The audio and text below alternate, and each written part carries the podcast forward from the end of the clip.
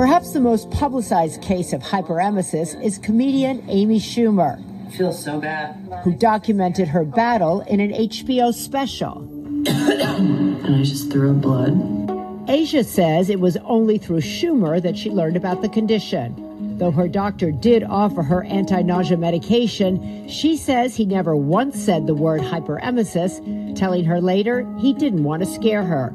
What happened there? Not giving a patient a correct diagnosis because we don't want to scare a patient or we don't want to hurt their feelings is not only bad medicine, it's just plain unethical. That interview was just a little excerpt from something that came out on the Today Show on January the 24th, 2024, just about a month ago.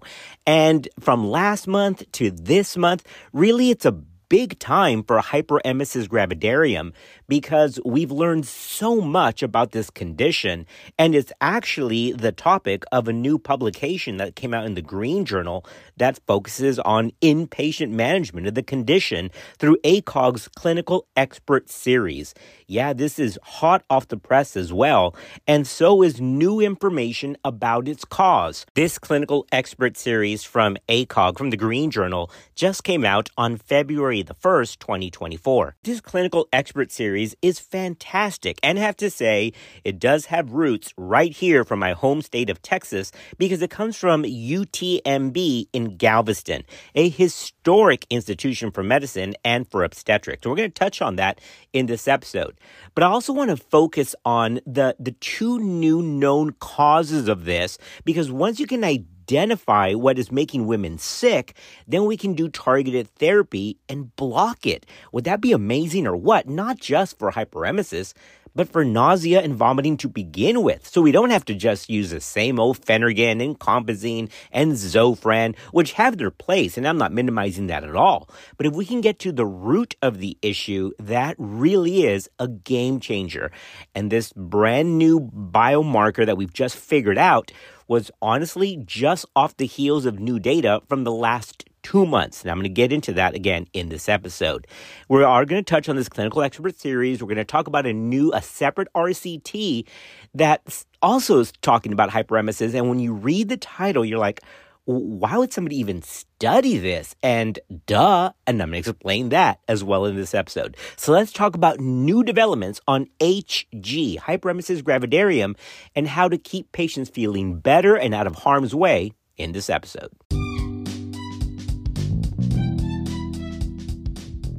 Just trying to keep everyone up to date on evidence based practice because medicine moves real fast.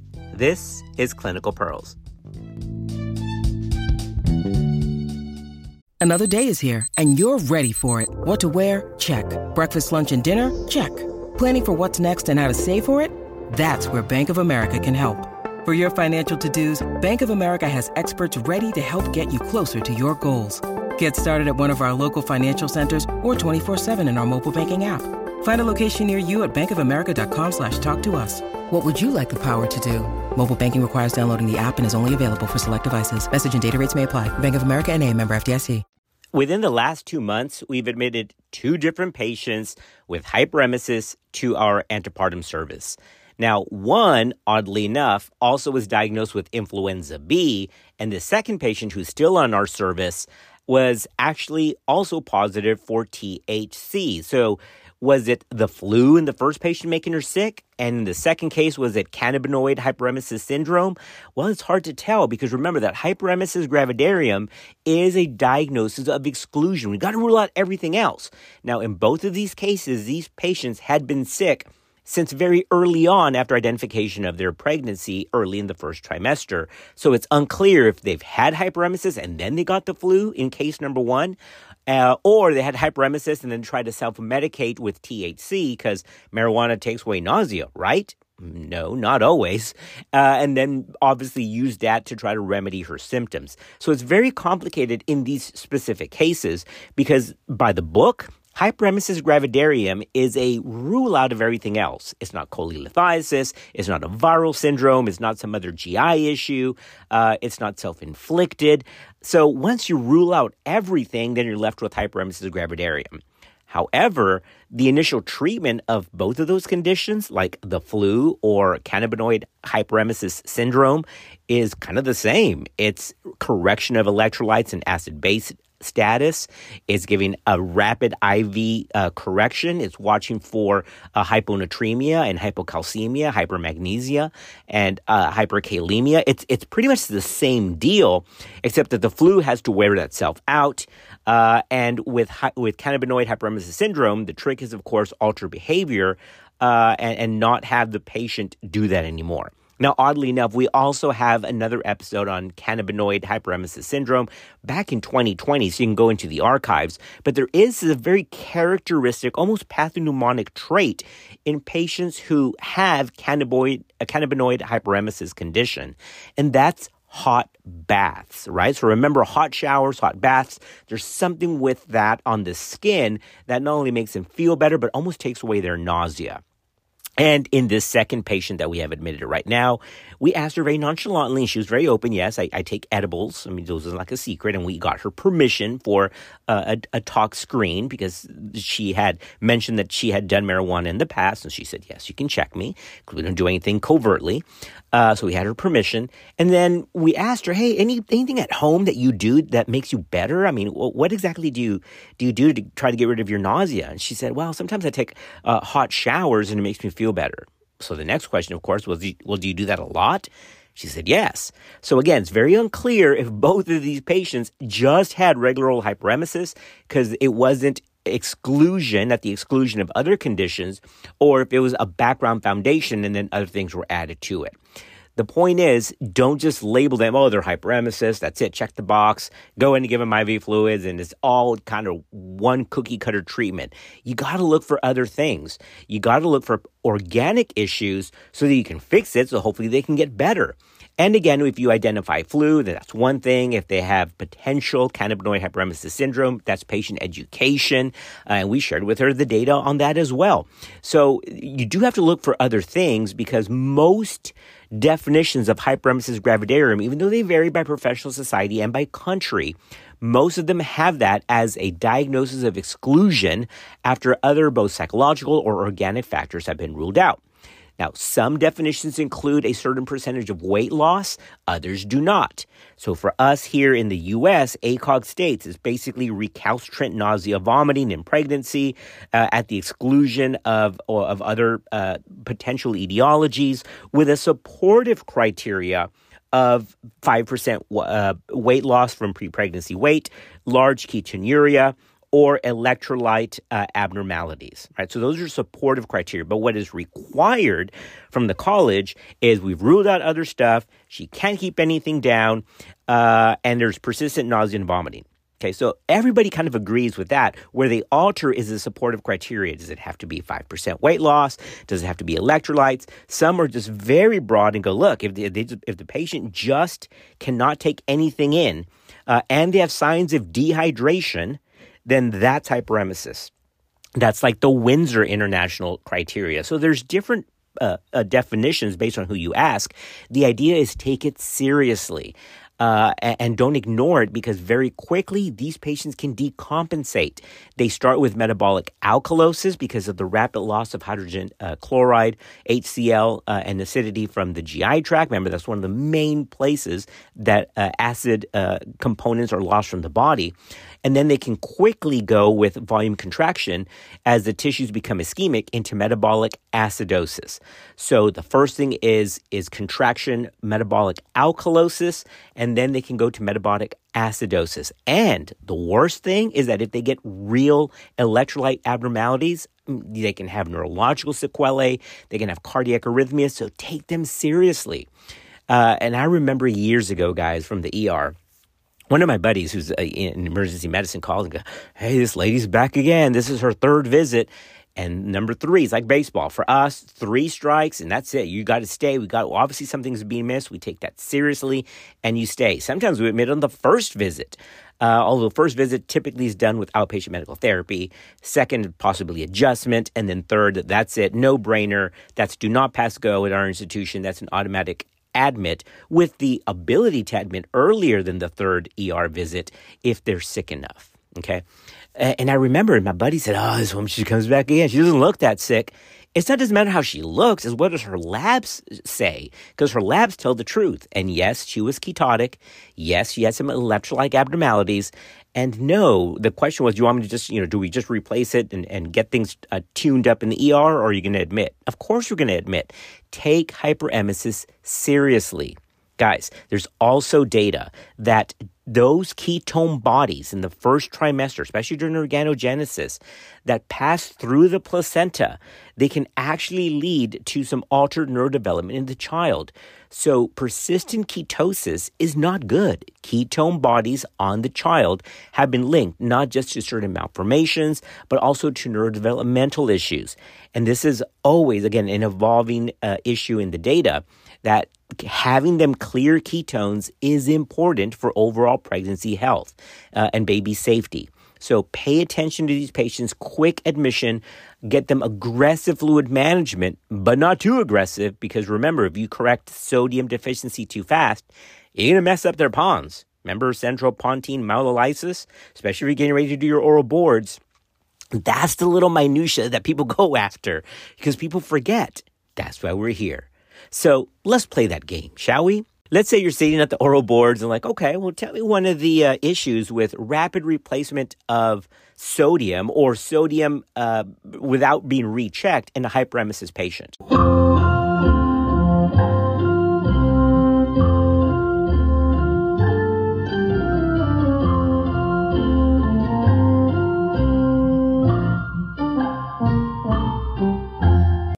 The correct answer is, well, yeah, we got to watch that very carefully. We got to know what her baseline sodium is, and then either do just gentle replacement with something like lactated ringer, which is much more physiologic than just normal saline, because prolonged normal saline in a dehydrated patient could lead to acute tubular injury of the kidney. So, like two liters within the first two hours of, of presentation of lactated ringers is great for hydration. But we've got to correct that sodium slowly because rapid correction causes osmotic demyelination syndrome, otherwise known as central pontine myelolysis. And that is devastating. So that's why you have to pay attention to electrolytes, not just potassium, not just magnesium and calcium, all of which can be affected, guys, with hyperemesis. But watch that sodium rapid correction of sodium without uh, uh, paying attention to, to the sodium values could lead to injury. Now, that's not going to happen if the patient just presents and she just started puking like three hours ago. But it doesn't take a lot of time for, for this to happen. Typically, it's uh, after about two to three days of hyponatremia from hyperemesis that rapid correction could cause this condition. And typically it's with, I'm talking about severe potassium deficiencies, like values under 120 milliequivalents per liter. Right? Not these mild little numbers like, oh, she's 134, uh, you know, 130. That's important. But it's when it's severe hyponatremia with a serum sodium less than like 120 that if you just slam in normal saline quickly, they could be it could become a problem, right? So gentle correction, which is why LR is very nice, it's very physiologic, and in general, if you are going to correct a very low serum sodium, it should be done over about 24 hours. It takes like a day, and it should only be done raising that sodium, that serum sodium, uh, about 8 to 12 milliequivalents per liter per 24 hours. And I think that's even that's a little aggressive. That makes me nervous. I usually tell the residents try to correct it not to exceed six to eight milliequivalents per liter per 24 hours. Again, that's with severe hyponatremia, right? Now remember, severe hyponatremia, LR is not going to do it. You have to use either 2 or 3% hypertonic saline, but do it very slowly with serial uh, serum sodiums or, or, or chemistries uh, to follow its level. All right. So remember normal serum sodium. Remember what, what your goal is, and remember to correct it slowly if it's severely depleted to prevent central pontine myelolysis. The goal, of course, to keep sodium is around 135 to around 145. That's normal. So 135 to about 145. Fascinating, fascinating stuff. Yes, I'm going to get into the two new protein markers that are likely central to the development of hyperemesis and nausea and vomiting in general. Uh, but it's amazing how much we've come to learn, right? Because I remember I learned in medical school, oh, the cause of this is just idiopathic. We don't know. Likely it's an evolutionary adaptation. That's what I learned. As the body tries to protect the child, tries to keep toxins out, nausea and vomiting occur. That sounds beautiful. It's a nice theory, but there's got to be more to it than that. Then came the estrogen issue. Oh, well, women get nauseated with estrogen, so it must be the estrogen issue. And there's very high levels of estrogen with things like moles, so that has to be the cause. And with multiple just uh, fetuses, multiple gestations. Well, yes, estrogen does make women sick. Some women are susceptible to estrogen itself, but it's more than that. So estrogen has a role, yes, but probably not the main role here. Now I'm going to get into these biomarkers in just a minute. But before I do, I want to highlight a, a, a publication that came out just this month on the 15th of February, 2024. So this just came out last week. And sometimes you have to scratch your head and go, wow, I mean, somebody did an RCT on this. I could have told you this likely was not going to work. Now, before I give you this, I'm not minimizing the work of these authors because, man, it took them from February the 10th, 2021 until January the 6th, 2023 to recruit 124 women for this RCT. Okay, and it's published in the International Journal of Gynecology and Obstetrics. And it's a good journal. So uh, I'm not minimizing it at all. So if you know one of the authors of this, I'm not throwing them under the bus at all. I'm just saying, didn't we kind of know this already? It's a little it's it's a little interesting what people study. So l- let me let me tell you what they found, and you tell me if this is eye opening, like you've never heard of this, or you're like, well, yeah, duh. I kind of you would kind of figure that this would happen. The title of this RCT, it's level one evidence, is oral rehydration therapy versus intravenous rehydration therapy in the first 12 hours following hospitalization for hyperemesis gravidarum, an RCT. Does that make sense? So, hey, I know you're puking your guts out, um, uh, but let's, we're going to try to correct your electrolytes here, try to make you feel better. But one group, we're going to give you some electrolytes to drink, and then the other, we're going to do IV hydration. Now, remember, these patients are being admitted for what? Hyperemesis gravidarum, aka inability to keep fluid down. So, hmm, I don't know. I mean, I'm, I'm no genius or anything, but I'm going to bet that the oral hydration group probably was not effective because that's why they're admitted. So, these poor women. I mean, could you imagine? Hey, I know you're. I, I know you're here for uh, not being able to keep anything down here's how we're going to treat you. We're going to see what you can keep down. Uh, no, give me some damn IVs. I mean, so not minimizing the study at all, but that's exactly what they found. Quote, oral replacement therapy was inferior to intravenous therapy in two primary outcomes and three secondary outcomes. No, I'm not going to go into details in this publication because it's I'm just not doing that uh, because I just let me just be honest, I don't like this study. Who is going to admit a patient for hyperemesis and just do oral replacement? They can't keep anything down. Hello. So their conclusion was, quote, intravenous rehydration therapy should remain the first line rehydration therapy in the early inpatient treatment of hyperemesis, end quote. Now, if that is news to somebody that women that being admitted for hyperemesis need IV fluid replacement, wow. Wow. Oh my goodness, I, am I'm, I'm definitely not making fun of the results at all. It's just I I, I kind of thought we knew that. See, this is how I'm likely going to get my ass kicked in some parking lot one day. All right, let's take a quick break, and we'll come back and tell you about the two likely etiologies of nausea, vomiting, and pregnancy. Many of us have those stubborn pounds that seem impossible to lose, no matter how good we eat or how hard we work out. My solution is PlushCare. PlushCare is a leading telehealth provider with doctors who are there for you day and night to partner with you in your weight loss journey. They can prescribe FDA-approved weight loss medications like Wegovy and Zepbound for those who qualify. Plus, they accept most insurance plans. To get started, visit plushcare.com slash weight loss. That's plushcare.com slash weight loss.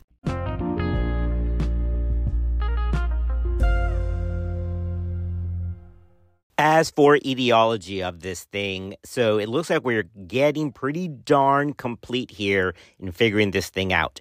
And there's two main molecules here, and we're going to talk about them and where that data came from. And they're also referenced in the new clinical expert series that we've already referenced. Right. One of them is the first protein is GDF 15. And this was published in the journal Nature just last month in January 2024 although it got some news uh, and some press in December 2023. The title of this publication is GDF 15 Linked to Maternal Risk of Nausea and Vomiting During Pregnancy. This is kind of neat because even though this was a lot of people, including people from the NHS, from Sri Lanka, uh, it also included people right here, of course, from the U.S., out of Keck School of Medicine, uh, from the University of Southern California in L.A. I know a, a lot of those faculty. It's a phenomenal place. So, out of the journal Nature from January 2024, GDF 15. All right, guys, this is fascinating. Listen to this, okay? Because it, it's a little complicated, but but it really is not. So first of all, I have to say the the the author from the Keck School of Medicine. Uh, I've seen many interviews with her. I, I'm kind of a fan. She's fantastic, and she herself was uh, a a victim of hyperemesis gravidarum. So she she was vested in this, right? She was like, I got to fix this for not just for my children, but for others as well. And the work that they did is amazing. All right. Because it's not just like, oh, hey, hey, here's this protein and this is to, this what's to make you sick. It's deeper than that. It has to do with exposures and sensitivities before pregnancy uh, and then rapid rise during pregnancy. Okay, so let me explain. So this GDF, this growth determining factor 15, there is a sensitivity to this. So let, let me explain. Higher GDF 15 levels in maternal blood are without doubt associated with vomiting in pregnancy and hyperemesis. Okay, so the higher the value in pregnancy, the more that women get sick. But hold on, it, there's more to it than that. They actually used spectroscopy to measure variants of GDF 15. And what they found is that in the vast majority of, of patients, GDF 15 in the maternal plasma that came from the fetal placental unit. So this is coming from, from the placenta, okay, the, ba- the, uh, the fetal component of the placenta. When that level is very high, that's what triggers a nausea. But, but watch this low levels of GDF 15 in the non pregnant state increase the risk of developing hyperemesis once pregnancy occurs. All right. So in those patients who have this genetic variant of like, hey, their body just doesn't produce GDF 15 at all. When this, remember, we're talking, um, th- there's some degree of GDF 15 uh, in the body outside of the fetal placental unit. But in pregnancy, it comes from the fetal placental unit. Does that make sense? So I have right now, as I'm taping this podcast, I have levels of GDF 15, and I don't have a fetal placental unit as far as I know of. That's just a joke. Okay. So fetal placental unit makes this thing, but obviously it exists in the body. Uh, uh in, in other times as well. So, watch this. In people who have the variant of GDF 15 that have very low levels of as their baseline, but then they get pregnant. Boom, it's that shift, it's that step off, right? So very low levels of GDF 15. So the body's like, that, that thing's foreign to me. I don't know what that is. Fetal placental unit makes that naturally, and boom, that, that this biomarker goes up. Uh, this uh, growth determining factor rises, and the body's like, puke, puke, puke. That's that step off. However, if the patient has a higher level of GDF 15 chronically, in the non pregnant state, like happens with beta thalassemia. All right. So women with beta thal seem to have higher baseline levels of GDF 15. Then when they get pregnant and the body sees GDF 15 coming from the fetal placental unit, it's like, oh, hey, what's up? I've seen you before. Don't react. You're not foreign. You, I, I, know you.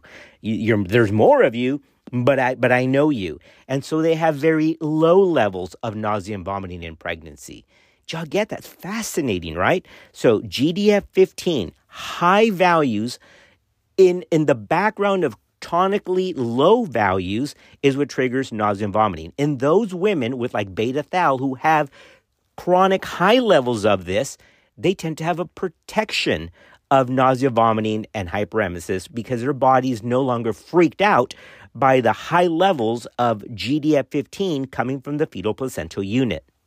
But Dr. Fejzo says hope is on the horizon. In a recently published study, she documented a genetic link to the illness. We found that there's a 17 fold increased risk of having it if your sister had it. Her goal to develop a genetic test for hyperemesis as well as treatments to block the symptoms. What amazing research. So, yes, that was Dr. Fejzo, who was part of the authorship. She's the author from Keck School of Medicine, who was also featured on that Today Show episode from January 24, 2024. Well deserved recognition because this is a game changer. Could you imagine having a vaccine or whatever, or, or, or some kind of targeted uh, therapeutic to hit GDF 15. Amazing. Or potentially to predict who could get it. We already know that chronic, uh, chronically low levels of this, and then when it rises in pregnancy, puts patients at risk. Just amazing, fascinating stuff. Okay, now if I was the other protein marker who is responsible for hyperemesis, um, I would be like, uh, yo, hello, I'm, I'm over here. Y'all forget about me because this came out uh, years ago. So, what about IGF BP7, insulin like growth factor binding protein number seven is over here. That's been published since 2018. So, yeah, you talk about two proteins that are now found uh, on the fetal placental surface, on placental tissue, GDF15, and insulin like growth factor binding protein number seven. It's a lot of letters. I'm going to get into it in a minute. Uh, those are the two most likely culprits here. But we've kind of known this one. I mean, IGF-BP7, that's insulin-like growth factor binding protein 7, that was published in Nature, the same publication, same journal that we just talked about, back in 2018 by the same author. That's Marlena uh. So she's been at this for years. And now we know it's probably a complement of these two uh, biomarkers. Now, maybe there's more, but this is huge progress. So IGF BP7, insulin like growth factor binding protein 7, and GDF 15 are the two protein markers that are likely associated with this. This also causes uh, effects on appetite, cachexia, uh, and uh, effects on on the on the uh, nausea center in the brain for nausea, vomiting, and hyperemesis. So those are the two GDF 15 and insulin-like growth factor binding protein number seven. Now that that second compound. Uh, should sound familiar, and if it you know, it doesn't sound familiar to me at all, well, it should because its cousin, IGFBP1, is part of the biomarkers that's in ROM plus. That's Amnisure's competitor. Okay, guys, remember that Amnisure, looking for ruptured membranes, is looking for PAMG1. Okay, but ROM plus, which some hospitals may have, uses two biomarkers, right? Amnisure gets all of the press because it has market share looking for PAMG1 as the, the protein biomarker in the amniotic fluid. But ROM Plus uses amniotic fluid protein, AFP, and insulin-like factor binding protein number one. So it's the cousin to this protein, IGFBP7. All right. So don't forget if you ever ask or you're about to take your boards, what is the cause of hyperemesis? Well, we may not know 100%, but we know like 90% to 95% now. And it's typically either GDF 15 and high levels of that or high levels of IGF BP 7. Look, guys, I know I told you medicine isn't always fun. There's just terrible things that happen. Oh, I can't even tell you what we have on our labor and delivery ward today because it's just, oh, I just can't. I just can't. Um, uh, well, you guessed it. I mean, it's just it's it's what everybody dreads. I can't stand it. I can't stand it, and I I don't want to derail too much because it, it this poor family and the nurses affected and our whole team has this cloud, has this weight, and and I think that's good. I mean, it, it, all that stems from compassion for this poor woman uh, with her 35 week stillbirth. Okay, that we're working through. Uh, no known cause, of course, and workup pending. Um, and that's why honestly I was supposed to do this episode yesterday when the patient came in and, and I just couldn't do it. I mean, I got home, uh, I had I had my mandatory beer uh, after that because I'm like I, I, just I just can't. and and, and she, I'm not even related to her. I mean, I'm not part of her family, but it's that weight, guys. And if you see a stillbirth and it just doesn't affect you, that's great. That I, I mean, good, I guess. Um, I'm not there yet. And, as children residents today, you know when it gets better, finding that diagnosis at a near term or term patient, you know when that gets better after 23 years? Here's what I found. It doesn't. It, it, it doesn't. All to say, yes, I get it. What we do, it's super stressful. It's still an honor what we do. It's still a privilege. And things like what we're talking about now, these, these this geeky kind of science like GDF 15 and insulin like factor, binding protein 7, that's proof that medicine really is exciting. That's what I try to instill to the residents. That's what I try to instill to the medical students. That's what I try to instill to, to fellows, to my other faculty is, man, if you hate going to work, that's a tragedy. I mean, it really is. It's a tragedy. Life's too short to be miserable, man. Then do something else. I mean, it's not worth it to, to treat your coworkers or your patients that way. Ooh, I find this exciting. So, yes, this is super geeky. I get it. But this just proves what we're doing. It's fascinating. We're, we're in a discipline that's alive, it's evolving. And, and, and that should pick you up and encourage you this same author, Marlene Fejzo, I mean, man, God bless her. I mean, look the work that she's doing out of BJOG in 2022. She published this February 25th, 2022, um, almost to the day two years ago. Whole exome sequencing that uncovers new variants in GDF15 and its association with hyperemesis gravidarum. Are you kidding me? I mean, first she found the protein, and now she's going after the gene itself uh, just to tell you that it's not just, you know, to be on the Today Show and to get something published. This person and her team is trying to change uh, the entire course of pregnancy with nausea and vomiting. Are you kidding me?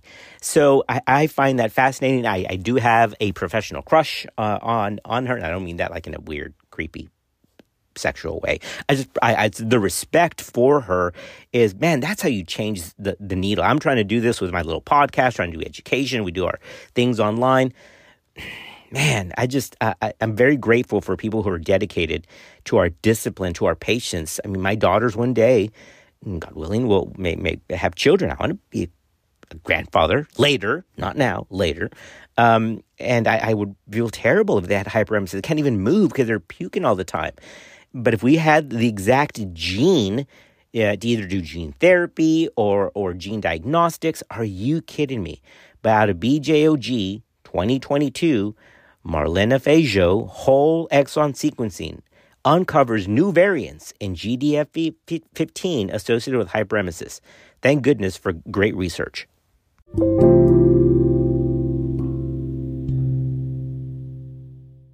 As we get ready to wrap this up, I just want to do a quick, uh, just some highlights from this clinical expert series um, because there's so many great things in here. But just briefly to touch on this, remember that electrolyte disturbances in these patients are real. Once you identify a patient with hyperemesis, I mean, do the Chem 7 and just go, oh, sodium's a little low. Okay, well, I'm not an internist, just give her LR. No, no, follow it. Repeat these to make sure that things are normal. Remember, try not to replace calcium until you first replace magnesium because typically once you correct the magnesium the calcium will have an adjusted value and you don't want to correct calcium when it's not necessary. So if you have hypomagnesemia which you correct first remember the goal is from your calcium mag is always 1.5 to 2 so goal of magnesium is 1.5 to 2. We talked about the goal of sodium already, but magnesium 1.5 to 2. And how do you correct magnesium? Easy. You give them mag sulfate, just regular old mag like for preeclampsia. And the grams that are given have to do with the severity of the hypomagnesemia. So if you are just a little bit under the 1.5, you can do 2 grams over the hour, just like mag load. If you have more moderate uh, magnesium deficiency, typically defined as 1.5 uh, to, to that 1.5 mark, um, then you can give four grams over two hours. All right, four grams over two hours. But if your mag level is like 1.1 to 1.2, which is considered kind of more severe uh, hypomagnesemia, then you can give six grams over three hours. And if you're less than one, then yeah, that's pretty darn low. You need to give mag six grams over three hours and then recheck the serum mag level and then repeat that same amount, mag sulfate, six grams over three hours, if it's still under 1.2 right? So you can do two grams, four grams, or six grams over one hour, two hour, or three hours based on how much grams you're given, uh, and then recheck your mag level. So you use mag sulfate just like for preeclampsia and of course, you check levels thereafter appropriately. And then don't forget, check that calcium. And if it's still low after the hypomagnesemia is corrected, then you can give calcium gluconate at one to two grams and about 50 mLs of 5% dextrose over about 10 to 20 minutes. Right. So calcium uh, gluconate to correct hypocalcemia if it's still present after the MAG is corrected. If you have low potassium, don't forget to add potassium chloride in the IV as well. And then once you're taking oral intake, you can try to replace it orally as well. But initially, if you have a, a hypokalemia, don't forget to include additional uh, potassium chloride uh, in the IV and do it slowly. Typically, you can do something like 40 milliequivalents of potassium chloride uh, over about four hours you got to hit them hard. Initially, when they first present, go ahead and give them just two liters of a physiologic solution like LR, and you got to do that quickly because, again, you want to correct that metabolic um, uh, disturbance uh, quickly. So, aggressively rehydrate two liters, typically over about two hours. So, one liter per hour. Now, you don't want to just give two liters in an hour, that's too fast, but about a liter per hour. So, two liters over about two hours initially, and you can use something like lactated ringer.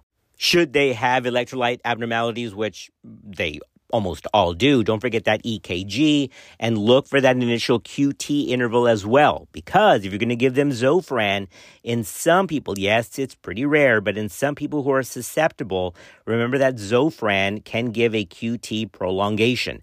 Now, you got to give them something because you can't leave them puking all the time.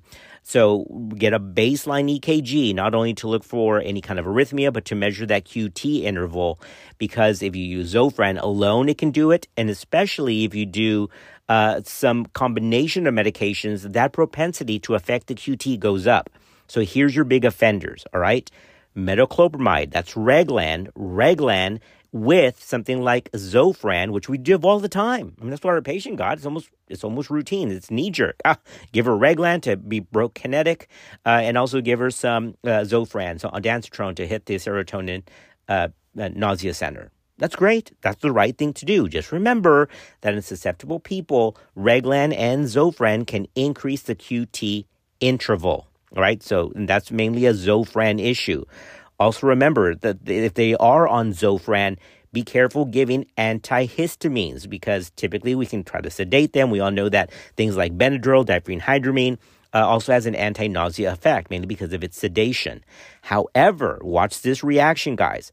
Zofran plus antihistamines, specifically diphenhydramine, also can cause a, a, a, massive inhibition of reuptake of serotonin and it can increase serotonin levels.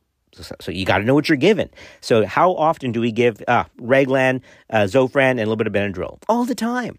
But just, and it's safe to do that. It's okay. You just got to be aware of some things to, to be on the watch. So Reglan and Zofran, potential QT uh, relationship. Um, Benadryl, uh, along with uh, uh, Zofran ondansetron, that can increase the risk of, of inhibition of reuptake of serotonin, increase serotonin levels uh, almost dangerously. Does it happen a lot? No, but just be aware. And of course, remember that the ability of some medications, specifically phenothiazines, and that's Phenergan, uh, that either alone or in combination can increase the risk of extrapyramidal symptoms.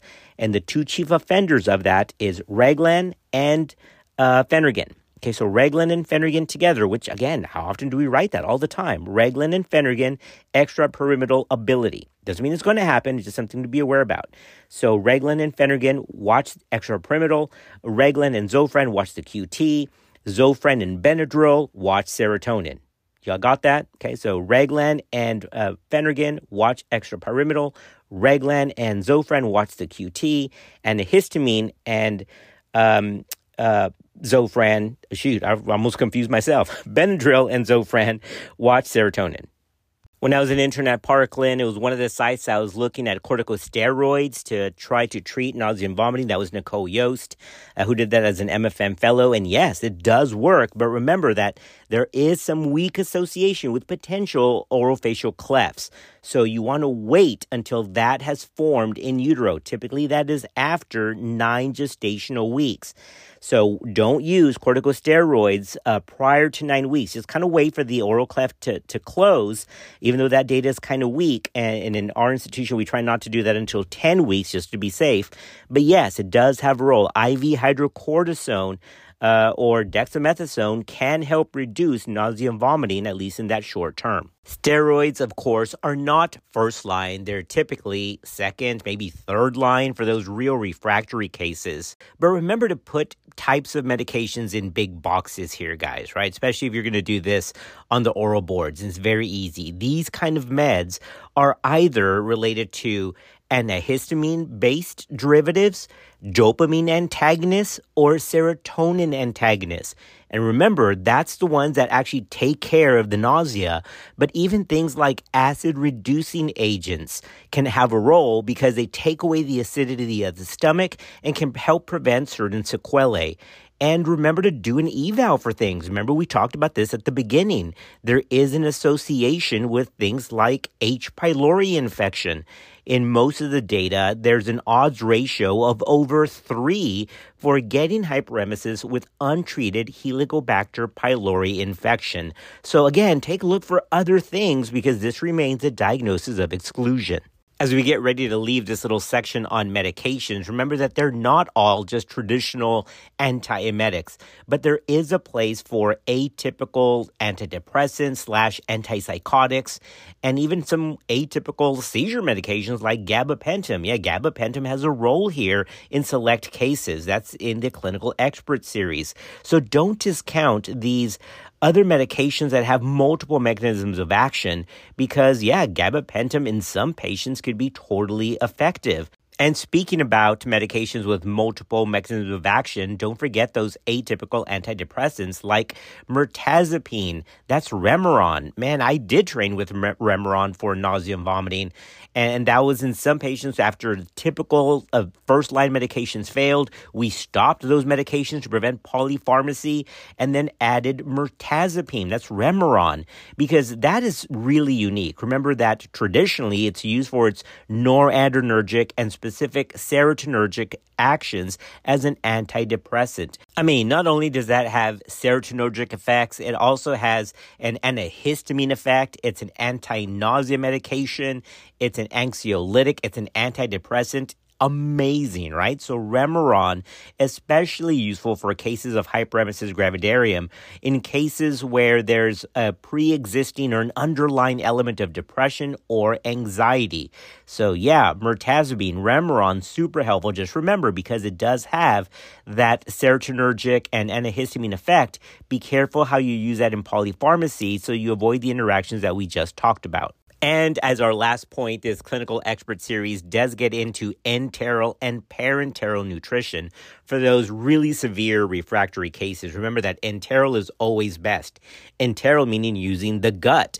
So NG tube or an NJ tube or a gastrostomy tube, anything that uses the gut seems to be the most physiologic and the least morbid because the gut has to function. It's when the gut goes without food intake, without doing its proper function for a long period of time, that that becomes problematic. So there is a place for NG tubes or nasojejunal tubes, NJ tubes that are post pyloric but only in cases where other medications have failed. And if that fails, then parenteral nutrition, like with a PICC line or a central line, comes into play. But remember that parenteral nutrition is really complicated because it has a lot of risk, including a thromboembolic risk and infection.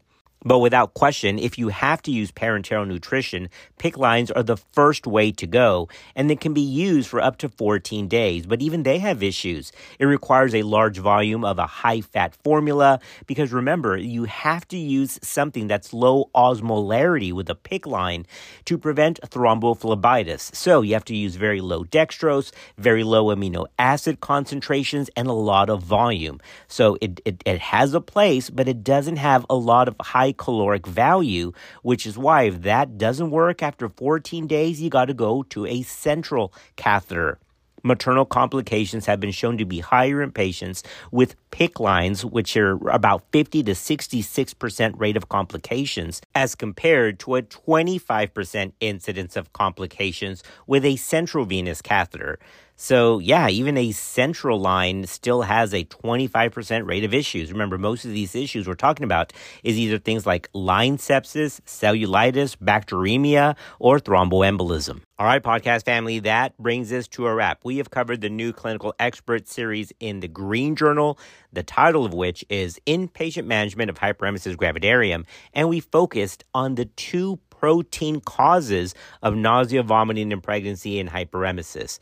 The first one is GDF 15, and then the second one is insulin like growth factor binding protein number seven.